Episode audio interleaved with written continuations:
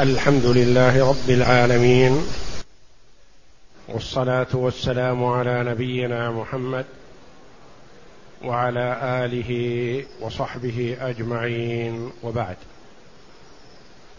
قال المؤلف رحمه الله تعالى باب الصفوف.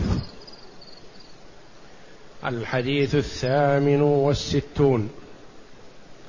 عن أنس بن مالك رضي الله عنه قال قال رسول الله صلى الله عليه وسلم سووا صفوفكم فإن تسوية الصفوف من تمام الصلاة.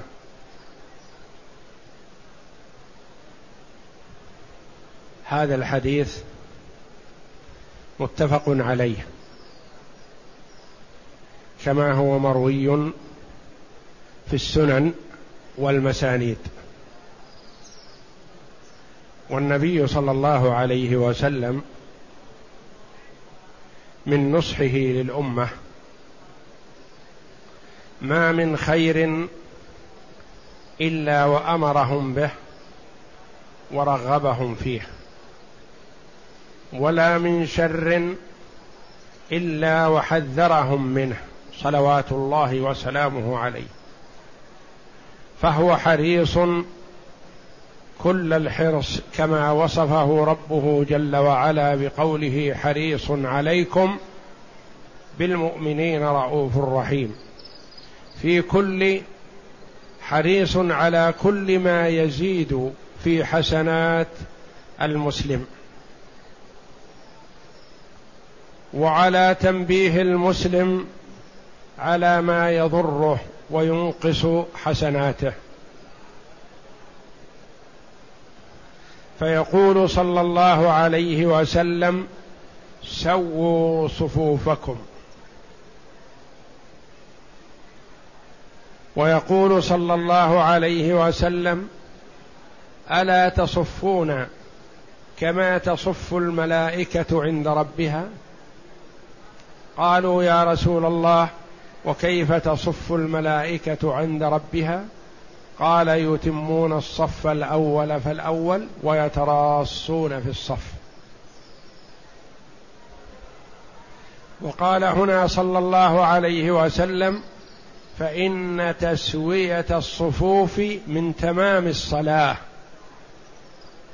يعني الصلاة قد تؤدى بدون تسوية الصفوف.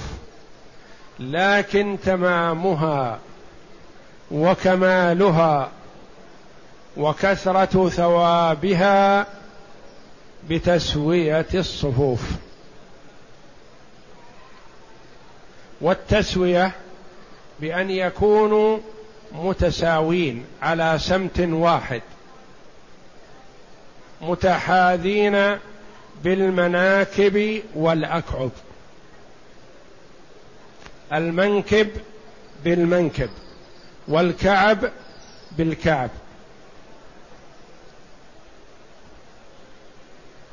ففي البخاري عن أنس رضي الله عنه عن النبي صلى الله عليه وسلم قال أقيموا صفوفكم فإني أراكم من وراء ظهري. يقول أنس رضي الله عنه. وكان أحدنا يلزق منكبه بمنكب صاحبه وقدمه بقدمه. رواه البخاري. فكان أحدنا يلزق منكبه بمنكب صاحبه. وقدمه بقدمه. يعني يلزق القدم بالقدم وتكون متحاذية الأكعب.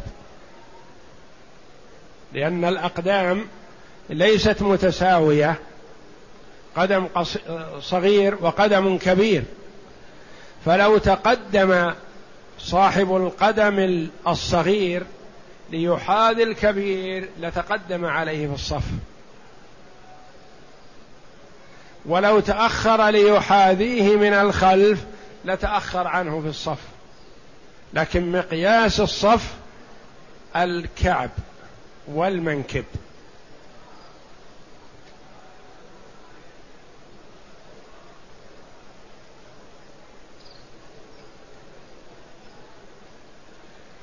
ويفهم من هذا أن اعوجاج الصف ينقص الأجر وثواب الصلاة.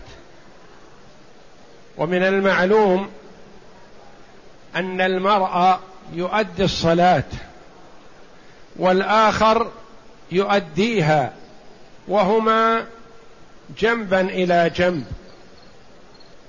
وأحدهما تصعد صلاته ولها نور وتفتح لها أبواب السماء وتقول حفظك الله كما حفظتني. والآخر والعياذ بالله لا تفتح لها أبواب السماء وتلف كما يلف الثوب الخلق ويرمى بها وجه صاحبها وتقول ضيعك الله كما ضيعتني. ويدخل المرء في صلاته وليس له إلا نصفها إلا ثلثها إلا ربعها إلا خمسها إلا سدسها إلى أن قال صلى الله عليه وسلم إلا عشرها. ما له من صلاة إلا عشرها. بسبب إقباله على صلاته يستكملها وإذا اهتم بوضوئه اهتم بقراءته اهتم بتدبر كلام الله جل وعلا استحضر قلبه عظمة من هو واقف بين يديه حضر بقلبه وقالبه بالصلاة وأداها بخشوع صارت له صلاته كاملة وتامة. وإذا اختل شيء من ذلك اختلت صلاته فمقل ومستكثر. منهم من يكون له الصلاة كاملة ومنهم من يكون له النصف ومنهم من يكون له العشر. وكلهم أدوا الصلاة. وربما يؤديانها يؤديانها بجنب بعض خلف إمام واحد. فيقول صلى الله عليه وسلم أمر للأمة سووا صفوفكم أي استووا فيها. فإن تسوية الصفوف من تمام الصلاة والمسلم يحرص على أن تكون صلاته تامة. وهذا من فوائد صلاة الجماعة. قالوا هذا الحديث من الأدلة على فضل صلاة الجماعة لأن من مسببات تمام الصلاة أن يصف بجوار الآخر فتستوي الصفوف. وهذا لا يحصل إلا في صلاة الجماعة. المنفرد ليس معه أحد يستوي معه. واعوجاج الصفوف وتثلمها ينقص الصلاة.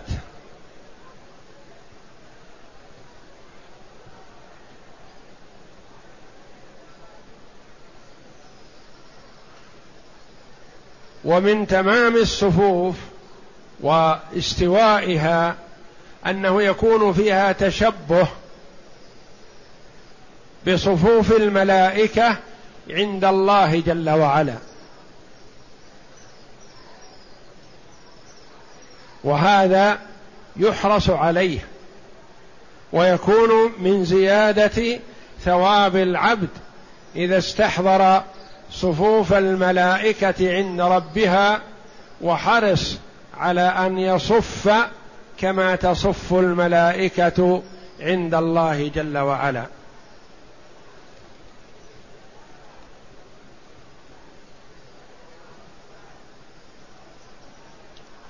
يؤخذ من هذا حرص النبي صلى الله عليه وسلم على إرشاد الأمة وتوجيهها لما ينفع. وحرصه صلى الله عليه وسلم على أن تكون صلاة المسلم تامة. ويدخل في تسويه الصفوف استواء الصف بسمت واحد. ويدخل في تسوية الصفوف عدم الفرج فيها والفراغات وأنه يستحب أن يتم الصف الأول فالأول ولا يبقى فيها فرج تتخلل منها الشياطين. فقد ورد أن الشياطين تفرح بالفرج بين المصلين لتأتي فيها. فتشوش على المسلمين في صلاتهم.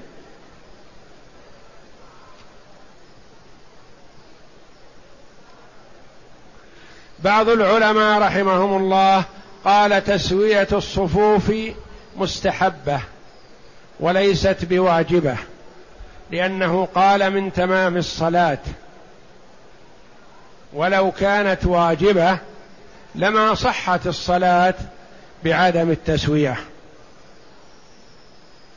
وبعضهم قال نأخذ من هذا الحديث وجوب تسوية الصفوف لأنه قال من تمام الصلاة ولا يصح للمرء أن يأتي بصلاة غير تامة.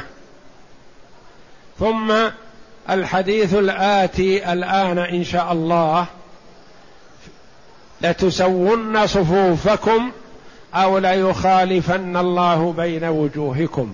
فيه دلالة كذلك على وجوب تسوية الصفوف لئلا تحصل المخالفة بين الوجوه.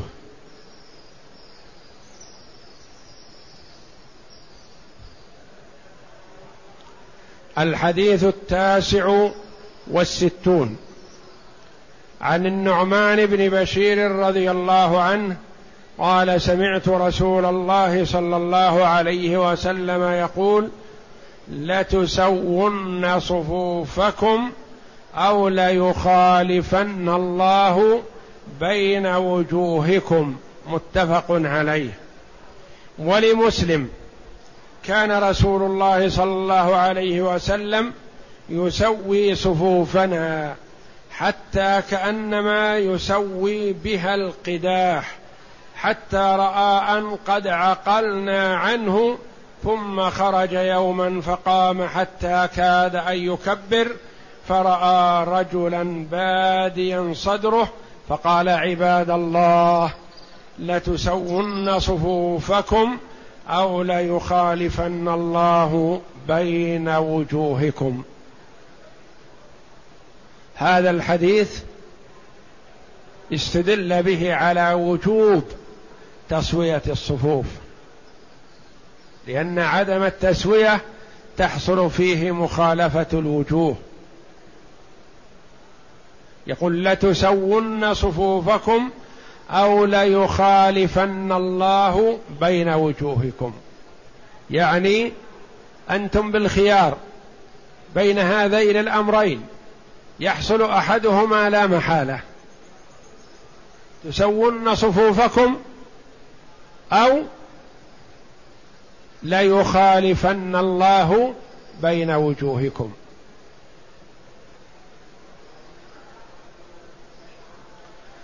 ورواية مسلم كان رسول الله صلى الله عليه وسلم يسوي صفوفنا. فيها دلالة على أن تسوية الصفوف من وظائف الإمام. أن الإمام لا يدخل في الصلاة حتى يسوي الصفوف. وكان رسول الله صلى الله عليه وسلم يسوي الصفوف بنفسه. وكان عمر رضي الله عنه قد وكل شخصا بتسوية الصفوف فلا يكبر تكبيرة الإحرام حتى يخبره بأنه سوى الصفوف. وكان عثمان وعلي رضي الله عنهما يسويان الصفوف ويقولان استووا استووا. ويلتفتان عليهم على الجماعة. وفي رواية مسلم كأنما يسوي القداح. القداح السهام من الخشب التي يرمى بها.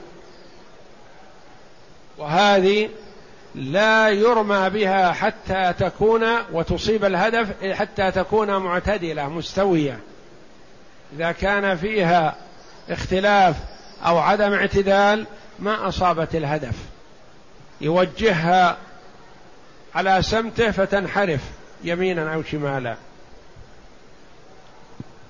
فهو يجعل الصف كأنه مثل ما يصوب السهم إلى ما يريد أن يصيبه فيجعل الصفوف عدلة بحيث لا يكون فيها تقدم ولا تأخر مستوية.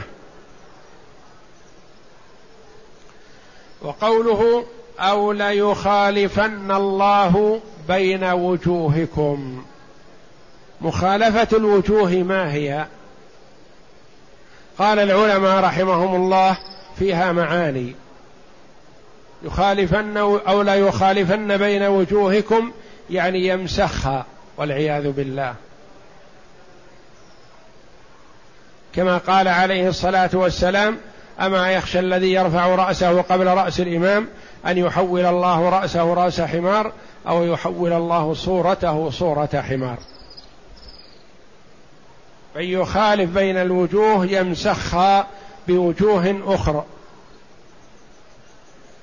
وقيل ليخالفن بين وجوهكم يعني يخالف بين قلوبكم فلا يكن بينكم إلفة ولا محبة بل يكون بينكم التنافر والتباغض. ولعل هذا أقرب والله اعلم وهو الذي رجحه جمع من العلماء. وهذا يأتي في لغة العرب وفي كلام الناس. يقول بعض الناس مثلا أرى وجه فلان مختلف علي أو متغير علي. يعني إذا كان يرى منه من قبل البشاشة والقبول والإصغاء ثم وجد في خاطره عليه شيء أو سب عنده تجده يعرض عنه ولا يقبل عليه فيقول أرى وجه فلان مختلف علي. يخالفن بين وجوهكم يعني تختلف وجوهكم في الإقبال على بعض والمحبة والمودة.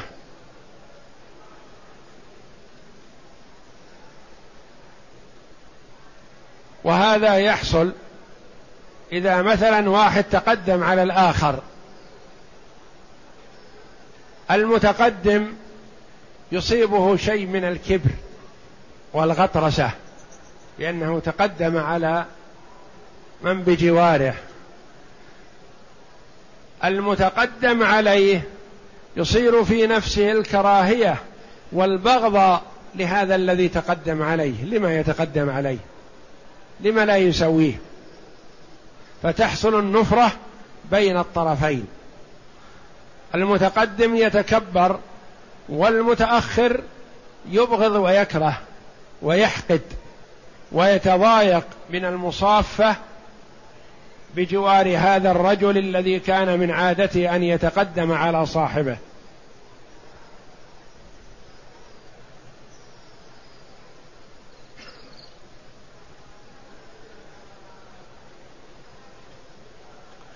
قوله حتى رأى أن قد عقلنا عنه.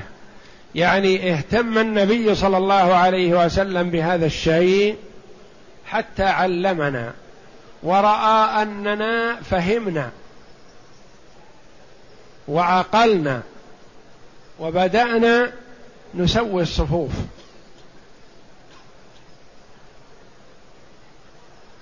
ثم خرج يوما. خرج ليصلي. فقام أي في مكان الإمام حتى كاد أن يكبر لتكبيرة الإحرام. فرأى رجلا باديا صدره يعني بارز متقدم على صاحبه. فغضب صلى الله عليه وسلم وقال عباد الله لتسون صفوفكم أو ليخالفن الله بين وجوهكم. في هذا جواز الغضب على المتعلم إذا سبق أن علم ولم يتقيد. فرق بين تعليم الجاهل وتعليم المتعلم. فالنبي صلى الله عليه وسلم أحكم الخلق وأعلمهم بالطريقة المثلى. فحينما بال الأعرابي في المسجد قال عليه الصلاة والسلام لا تزرموه. دعوه يكمل بوله في المسجد. أين هذا من بعض الناس؟ لو استطاع أن يقتله لقتله. والرسول عليه الصلاة والسلام يقول لا تزرموه. دعوه يكمل بوله. فلما انتهى أمر صلى الله عليه وسلم بذنوب من ماء فأهرق عليه. ثم استدعى الأعرابي ووجهه صلى الله عليه وسلم بتوجيه استفاد منه هو ومن حوله ومن بلغه هذا الحديث إلى قيام الساعة.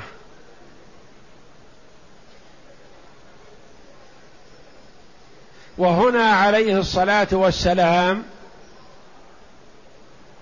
قسى على الصحابي الذي بدأ صدره. لأن هذا غير ذاك. هذا قد علم من قبل. فواجب طالب العلم أن يستفيد مما تعلم ويطبقه. فإذا لم يطبق ما تعلم فينتقد عليه. ويلام ويوبخ. لما لم يستفد مما علم. فلذا قال صلى الله عليه وسلم عباد الله لتسون صفوفكم أو ليحصل الأمر الثاني.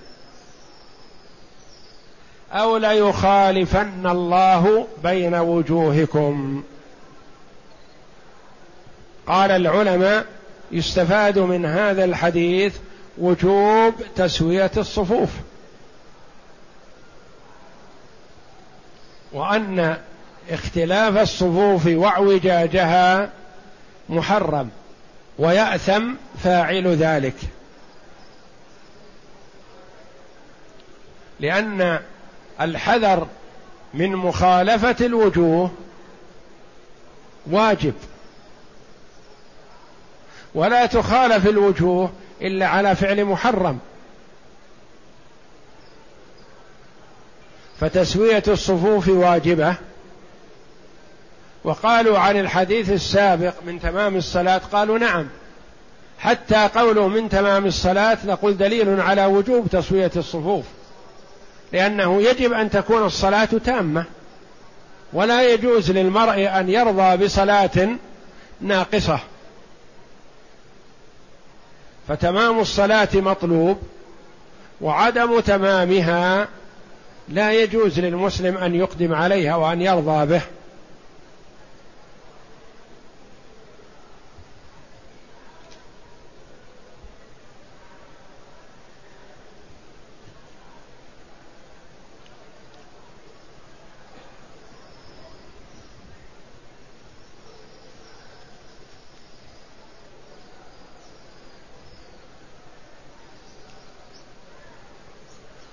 يؤخذ من هذا الحديث شدة اهتمامه صلى الله عليه وسلم وحرصه على تسوية الصفوف الصف الأول فالأول وإتمامها لأن عدم استوائها مسبب لهذا المحذور الشديد الذي هو مخالفة الوجوه.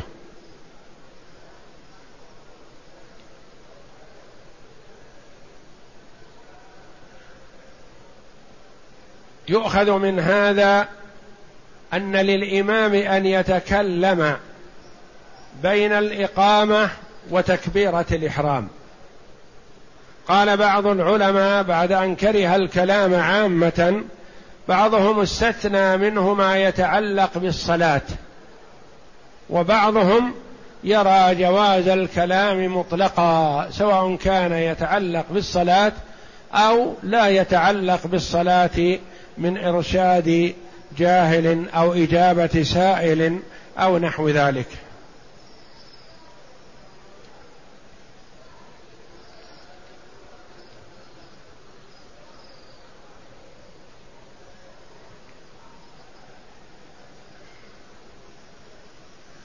والوعيد الشديد لمن لم يهتم بتسوية الصفوف بل خالف أو تقدم أو تأخر. وأنه يجب على كل واقف في الصف أن يهتم بوقوفه ووقوف من حوله فيرشد المتقدم والمتأخر ويعمل على تسوية الصفوف لتكون صلاته وصلاة من معه تامة بإذن الله. والله أعلم. وصلى الله وسلم وبارك على عبده ورسول نبينا محمد وعلى آله وصحبه أجمعين.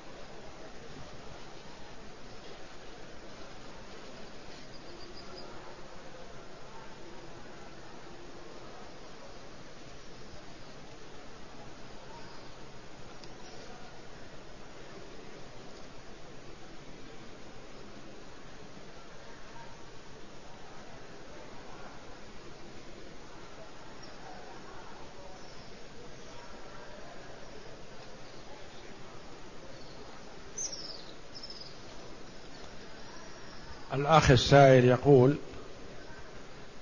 اليوم وأنا في الطواف اتصل علي شخص ورددت عليه وأنا في الطواف ثم قال العشاء فقلت جزاك الله خيرا وسكت.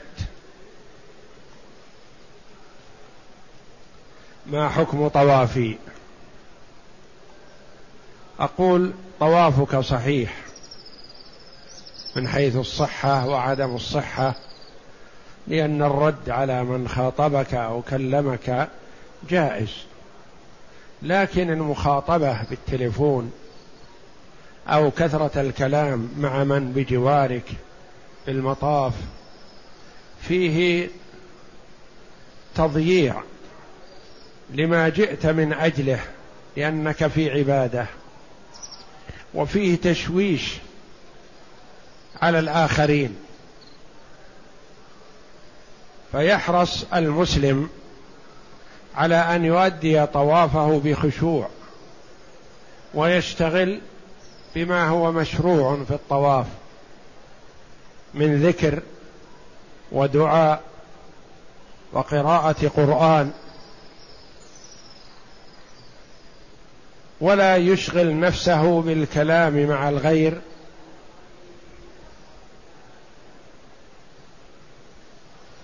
والرد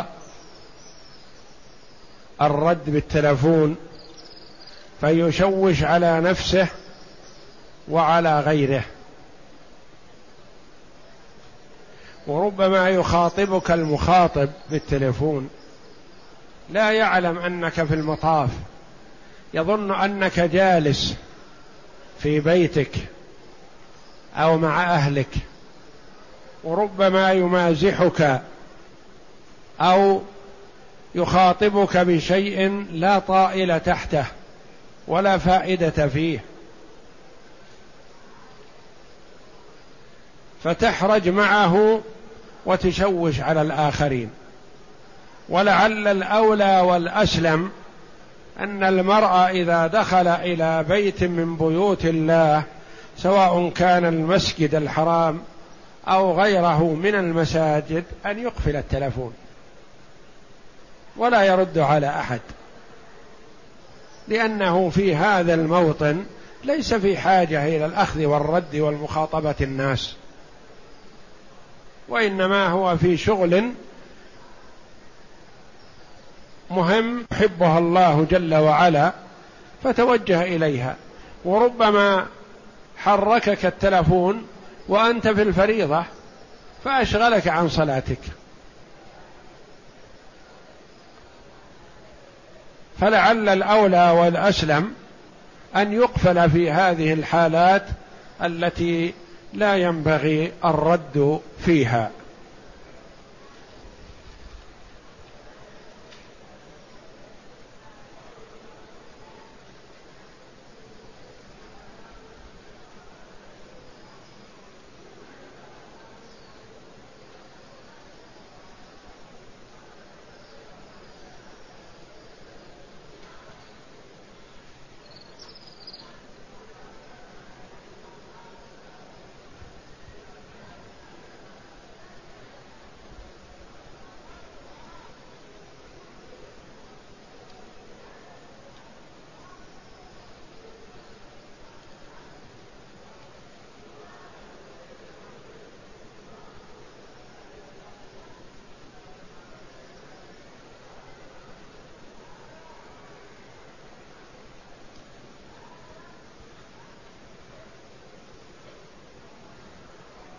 هذا السائل يذكر اتفاق بينه وبين صاحبه على خلاف الواقع والحقيقة ثم كانت النتيجة عليه بالضرر وهذا نتيجة المخالفة.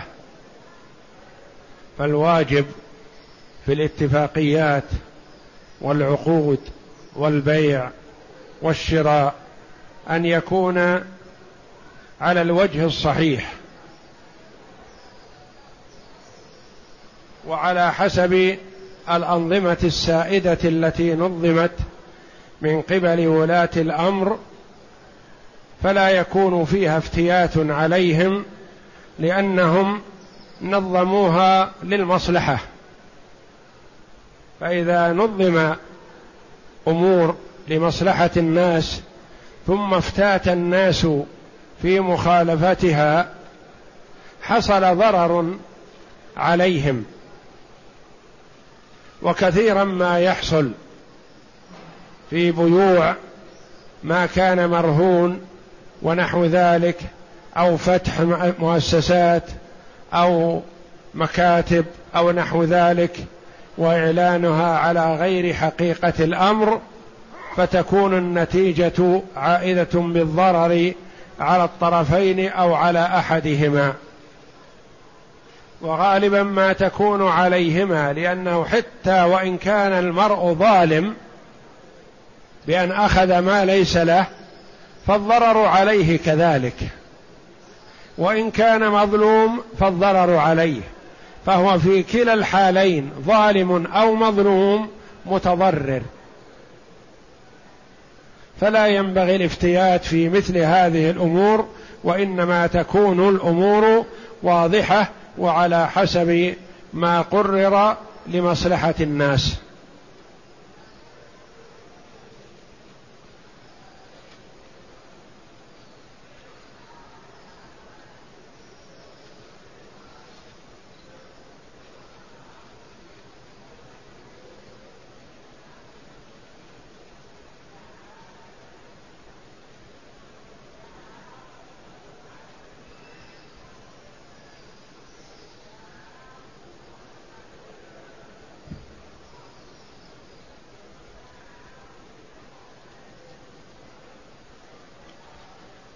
يقول لي من الأولاد أربعة. بفضل الله أكبرهم عشرون عاما وأصغرهم أربع سنوات. ولكنني للأسف لم أعق عنهم. لا في اليوم السابع ولا في غيره. جهلا مني فهل يمكن أن أفعل ذلك الآن؟ نعم ممكن. لأن العقيقة على الوالد فمتى ما عق صح. والأفضل إذا تيسر في اليوم السابع وإذا فات ففي أي يوم.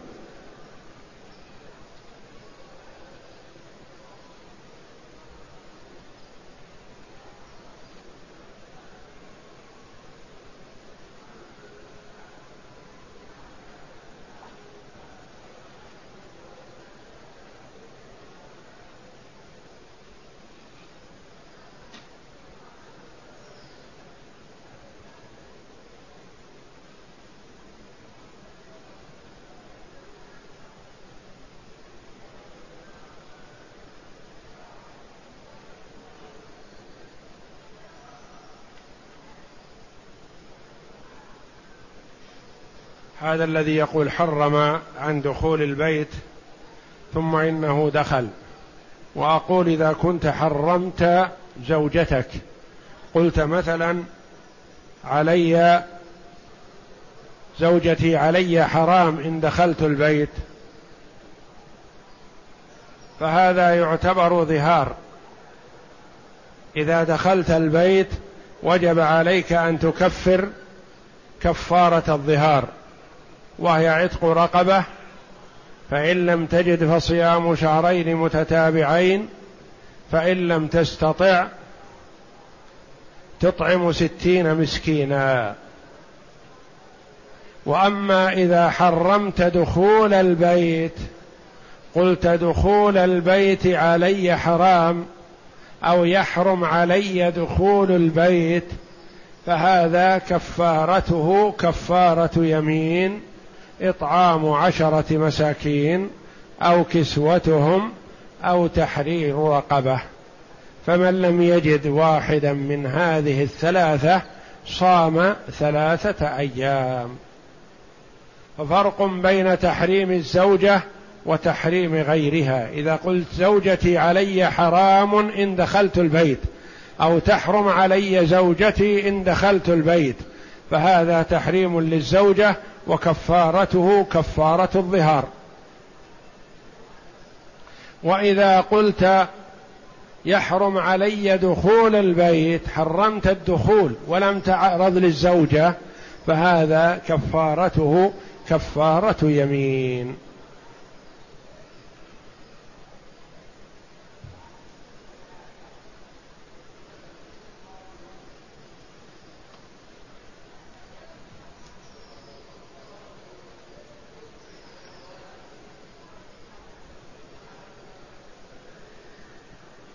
يقول إذا كان الشخص لا يستطيع السجود على الأرض لمرض فهل يرفع هذا الشخص المريض السجادة إلى وجهه حتى يلامس وجهه السجادة؟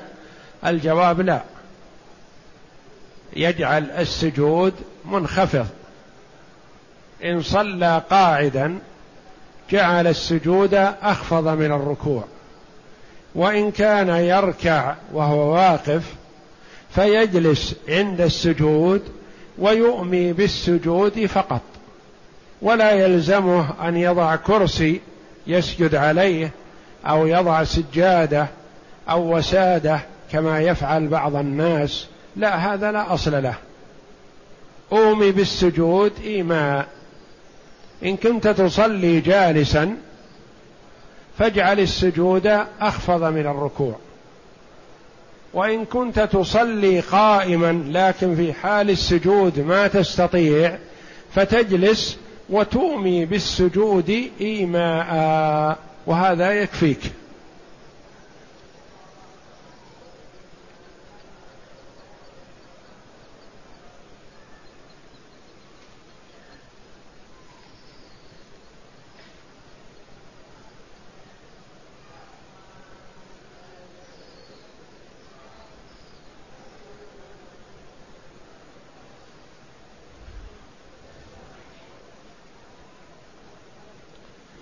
ما هو الأفضل في الصفوف في المسجد الحرام؟ وهل القرب من الكعبة أفضل؟ الجواب الأفضل في المسجد الحرام وغيره من المساجد هو الصف الأول. لو يعلمون ما في النداء والصف الأول ثم لم يجدوا إلا أن يستهموا عليه لاستهموا. فالأفضل هو الصف الأول. قد يقول قائل الصف الأول بالنسبة للمسجد الحرام أهو القريب من الكعبة.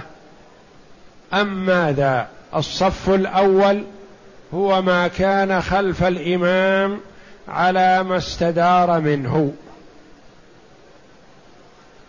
ما كان خلف الإمام بكامل دورته. هذا هو الصف الأول.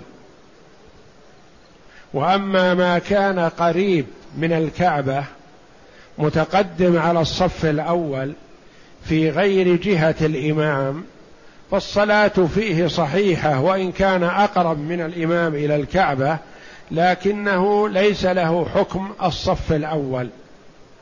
كما قرر ذلك شيخ الإسلام ابن تيمية رحمه الله قال الصف الأول ما كان خلف الإمام على ما استدار منه.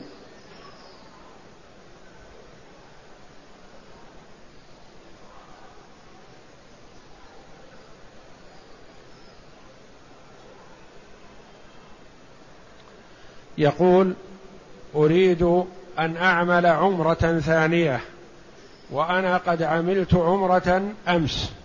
هل يجوز ذلك؟ وأقول إذا كنت ما دمت والحمد لله دخلت مكة بعمرة فلا يحسن أن تخرج للإتيان بعمرة أخرى.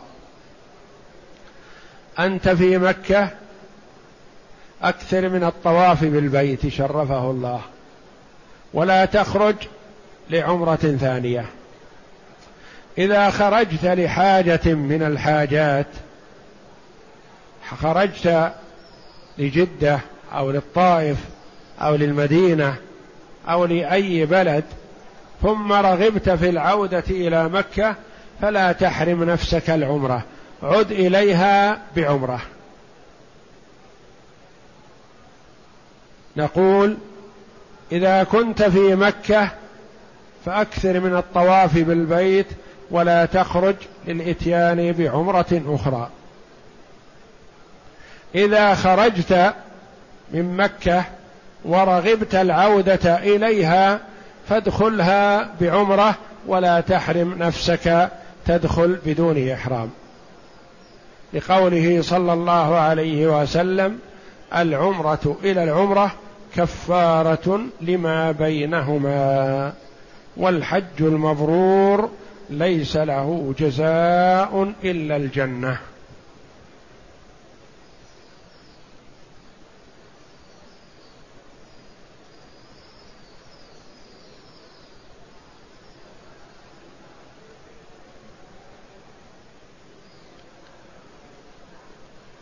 حكم صلاة الركعتين بعد الطواف. سنة من سنن الطواف. تصليهما خلف المقام فحسن أو في أي مكان من المسجد أو في البيت أو في الطريق إذا كنت مسافر فلا بأس. أو لم تصلهما فطوافك صحيح لأن صلاة الركعتين من سنن الطواف.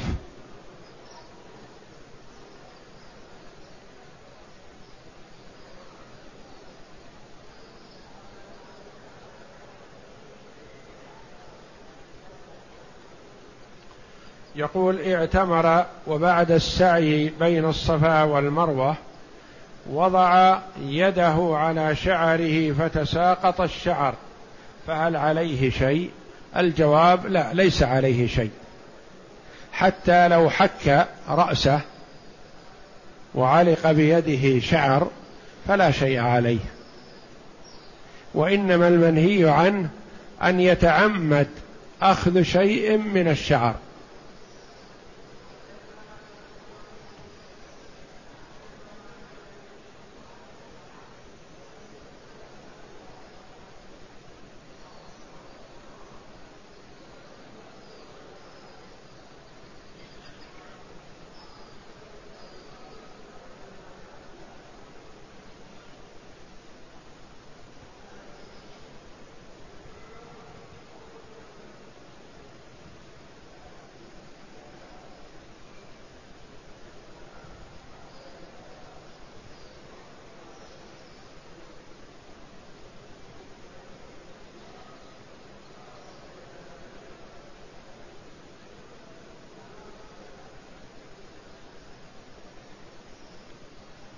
يقول حجت امرأة وكان عليها هدي وضاعت نقودها فصامت ثلاثة أيام في الحج وعندما عادت إلى بلدها كانت شديدة المرض فما العمل؟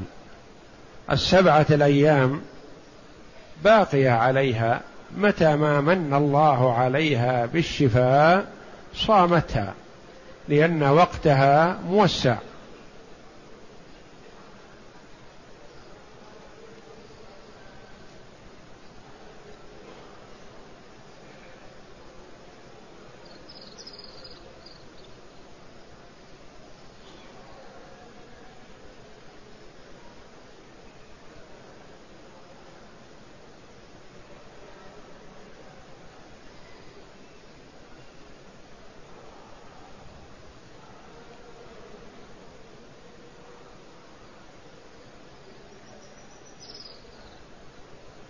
ما هي الأشهر الحرم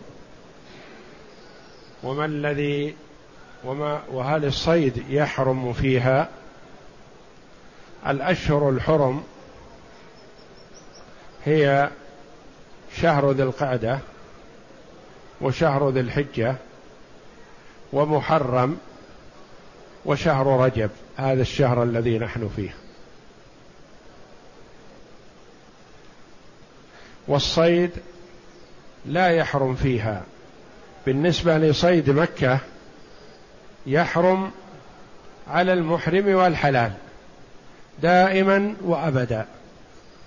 وبالنسبة للصيد البري خارج مكة فيحرم على المحرم فقط. وأما الحلال فله أن يصيد. ولا يحرم الصيد في الأشهر الحرم ما دام خارج مكة وغير محرم.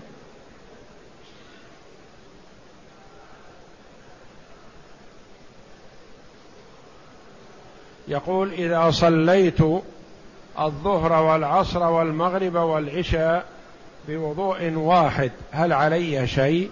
الجواب لا ليس عليك شيء. يجوز لك ذلك. ما دمت على وضوء فلا بأس.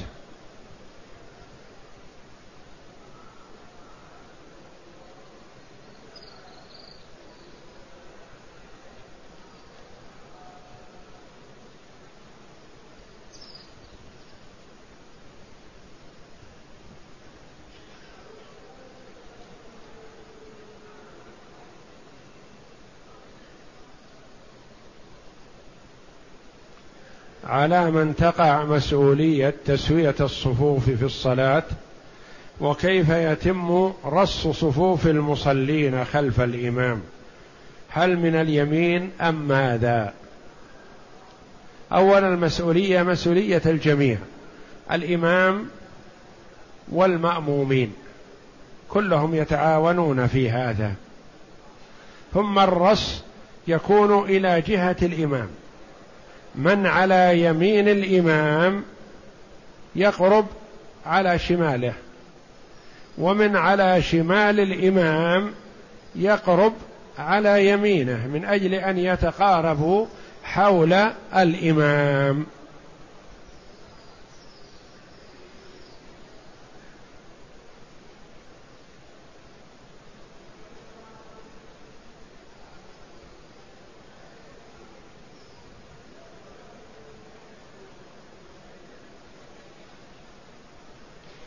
يقول هل يجوز أن أعتمر عن أبي أو أمي وهما على قيد الحياة؟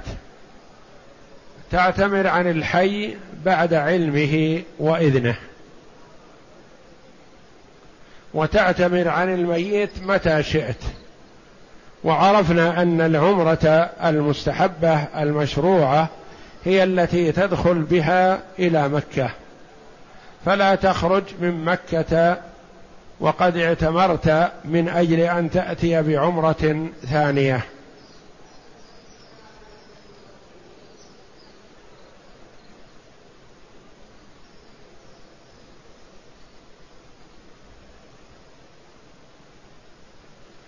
إذا كانت العمرة عن متوفى من شخص اعتمر عن نفسه وهو بمكة الآن. لا يا أخي ما دمت بمكة ودخلت مكة بعمرة فلا تخرج للإتيان بعمرة أخرى لا عن نفسك ولا عن متوفى.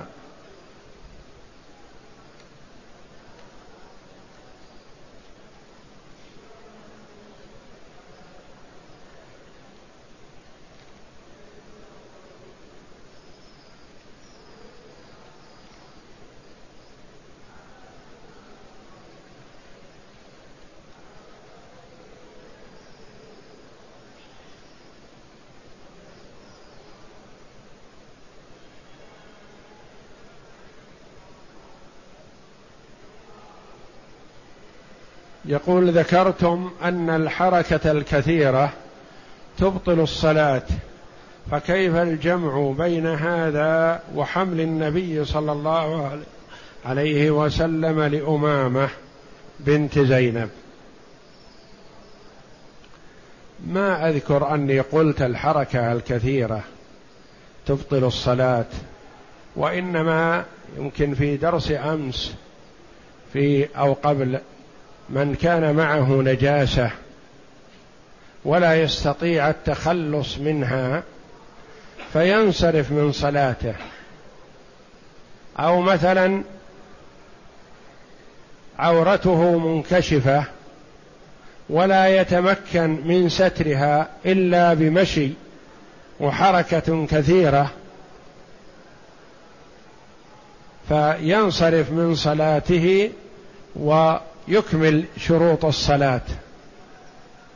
أما الحركة في أثناء الصلاة فالحركة إذا كانت خفيفة فهي كما فعل النبي صلى الله عليه وسلم من حمله لأمامة وفتح الباب لعائشة ونحو ذلك هذه لا تؤثر على الصلاة.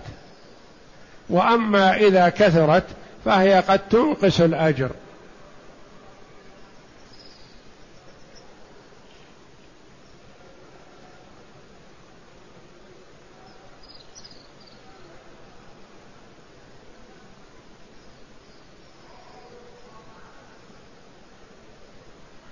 يقول حضرت الدرس درسكم بالأمس وقلت إن عورة الأمة هي من السرة إلى الركبة فكيف ذلك؟ وهل المقصود بالأمة المملوكة؟ عورة الأمة قال الموفق رحمه الله المؤلف أنها قول لبعض العلماء من السرة إلى الركبة والقول الآخر أن لها أن تكشف ما تدعو الحاجة ويغلب الأمر في كشفه. قال مثلا كالقدمين واليدين والوجه والرأس وغير ذلك.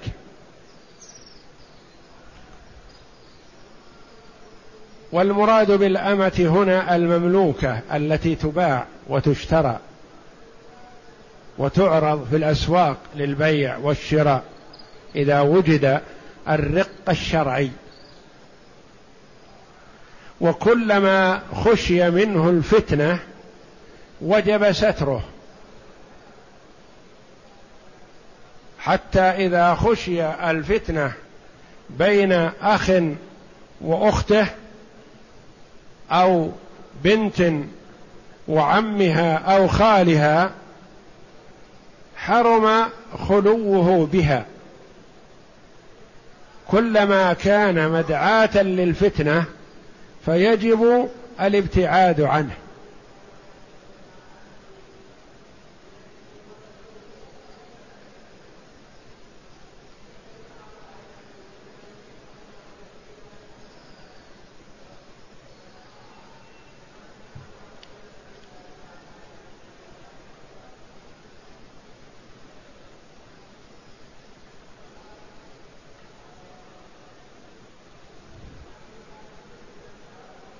رجل طلق زوجته مرتين. وفي المرة الثالثة طلقت عن طريق القاضي. فهل يجوز الرجوع إلى الزوجة؟ لا ما دام أنه معترف أنه طلقها مرتين والطلقة الثالثة حكم عليه القاضي بها فلا يجوز الرجوع حينئذ إليها لأنها تعتبر بانت بينونة كبرى لا تحل إلا بعد أن تنكح زوجا غيره. ويكون هذا النكاح نكاح رغبة لا تحليل. فقد لعن رسول الله صلى الله عليه وسلم المحلل والمحلل له.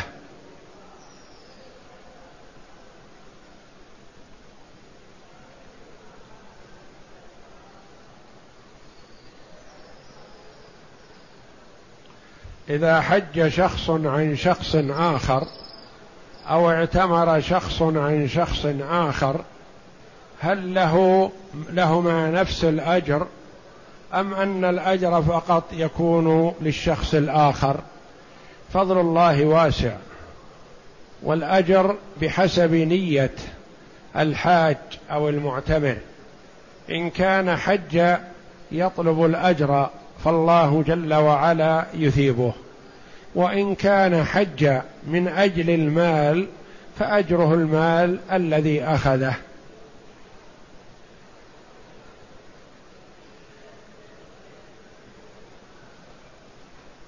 هل يجوز لشخص أن يعتمر عن شخص آخر قادر؟ أقول إذا كانت عمرة الإسلام والآخر قادر فلا يجوز أن يعتمر عنه. وإذا كانت نفل فأجاز كثير من العلماء أن يعتمر عن القادر عمرة تطوع أو حج تطوع.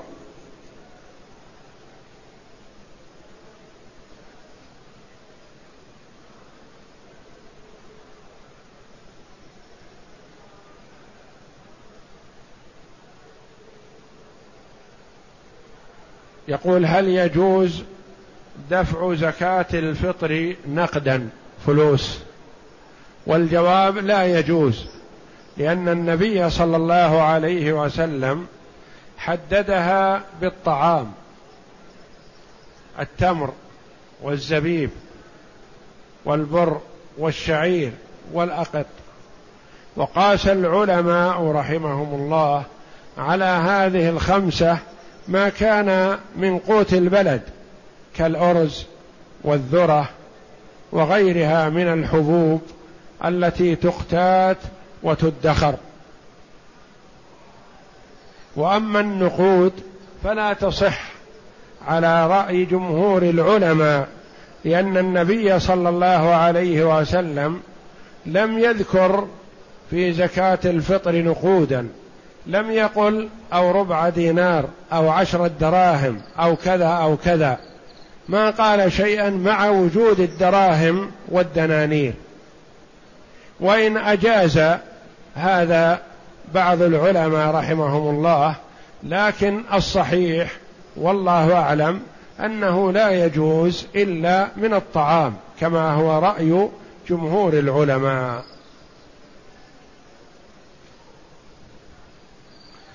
هل صحيح تكرار العمرة بالخروج إلى التنعيم؟ هذا كررت الجواب عنه في كل جلسة عدة مرات. وأقول لا ينبغي لمن دخل مكة بعمرة أن يخرج للإتيان بعمرة أخرى. ومن كان خارج مكة وأراد الدخول إلى مكة فيحسن منه أن يدخل مكة بعمرة. أنت دخلت مكة بعمرة لا تخرج للإتيان بعمرة أخرى. إن خرجت لحاجة من الحاجات قريبة أو بعيدة ورغبت في العودة إلى مكة فعد إليها بعمرة ولا تحرم نفسك.